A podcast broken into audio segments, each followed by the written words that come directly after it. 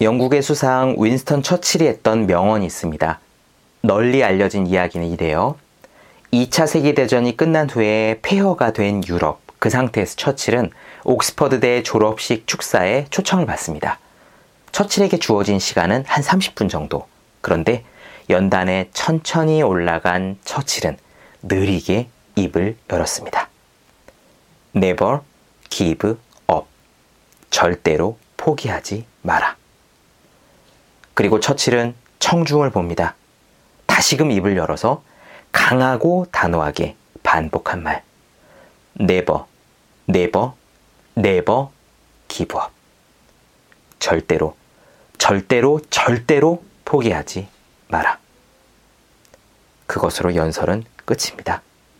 처칠이 연단에서 내려오자 우레와 같은 박수가 쏟아졌습니다.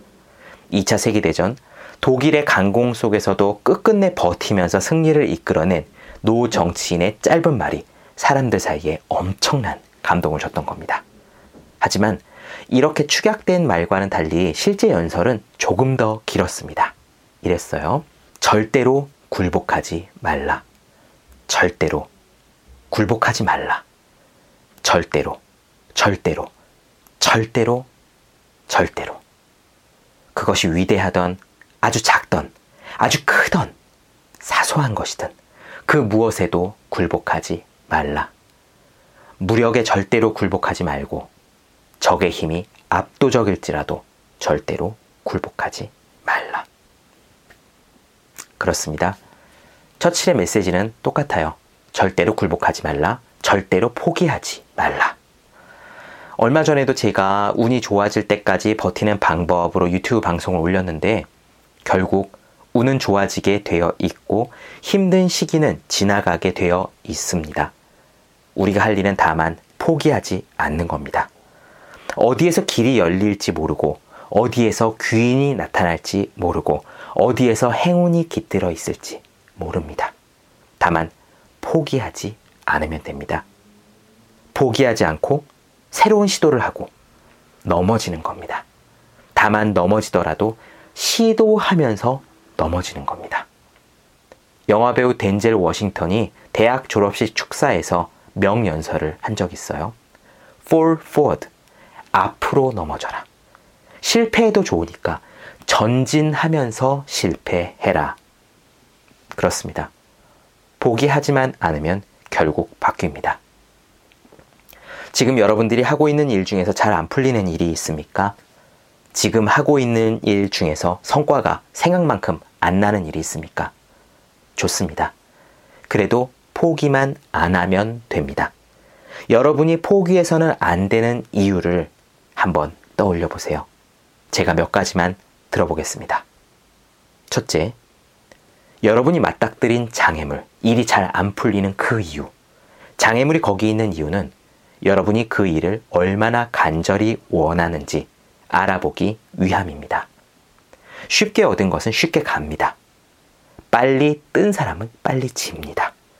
고생해서 얻어낸 성공이어야 여러분들에게 더욱 소중합니다. 증문즉서를 하시는 법륜 스님이 자주 했던 이야기인데요. 처음 정토회를 만들어서 법회를 시작했을 때 수강생이 딱 한 명이었답니다. 한 명으로 석 달 코스를 끝까지 했대요. 그 다음번에는 두 명이 입회해서 두 명을 데리고 석 달 코스. 그렇게 시작한 것이 지금의 정토의 증문즉설이 되었습니다. 느리게 가야 단단해집니다. 둘째, 포기하지 않으면요. 경쟁자가 줄어듭니다. 파도가 이렇게 밀려오면 모래성이 조금씩 무너지지요. 실패를 겪을 때마다 도전자가 탈락합니다. 그 말은 여러분이 포기하지 않고 한 번 더 시도하는 것만으로도 성공 가능성이 높아진다는 뜻입니다. 누구나 실패하면 포기하고 싶죠. 저도 그렇습니다. 여러분도 그럴 겁니다. 그리고 이미 성공한 사람들도 그랬다는 게 중요합니다. 다만 포기하느냐 아니냐일 뿐이죠. 셋째, 실패를 하면 여러분은 보다 현명해졌습니다. 실패 경험이라는 것은 귀중한 자산이고요. 값비싼 수업료입니다. 경영대학원에서는요, 실패 사례 역시 성공 사례처럼 중요한 케이스로 가르친다고 하잖아요. 지금 왜 실패했고 이번에 뭘 배웠는지를 철저히 연구해야 합니다. 생각해 보세요. 여러분이 컨설팅을 받는다면 한 번에 가게를 성공한 사람과 일곱 여덟 번 실패하고 나서 그 다음에 단단하게 성공한 사람 중에 누구한테 컨설팅을 받겠습니까? 일본 유니클로 그 회사의 성공 비결을 분석한 책 제목이 1승 9패였습니다. 계속 실패한 끝에 딱 한 번 성공한 거죠. 그렇게 하면 그 성공은 탄탄합니다. 넷째, 이 세상은 길게 보면 공평합니다. 오랜 무명 생활 끝에 빛을 본 배우는 더 큰 사랑을 받잖아요. 송강호 씨나 곽도원 씨 같은 대스타들의 무명 시절은 무척 흥미로운 스토리가 되지 않습니까? 여러분의 실패 역시 훗날 목돈으로 돌아올 저축이라고 생각해야 합니다. 마지막 다섯째. 자기 자신에게 딱 한 가지만 물어보세요. 나는 지금 이 길을 포기하고도 행복할 수 있을까? 만약 그렇지 않다면 어쨌거나 여러분은 포기할 수는 없는 겁니다. 미국의 경영학자 레오 헬렌이 이렇게 말했습니다. 성공 가능성이 있는 한 아무리 어려워도 절대로, 절대로, 절대로 포기해서는 안 된다. 이것은 사실 제가 유튜브를 계속하는 이유이기도 합니다. 지금까지 5년 가까이 팟캐스트와 유튜브 방송을 해왔는데요. 막 대박이 난 다른 방송들만큼 빨리 크지는 않았지만, 그리고 또 시간품도 꽤 많이 들었지만, 한 번도 포기하려고 생각한 적은 없었습니다. 윈스턴 처칠의 말이 저에게 힘을 줬듯 여러분들에게도 힘이 되기를 바랍니다.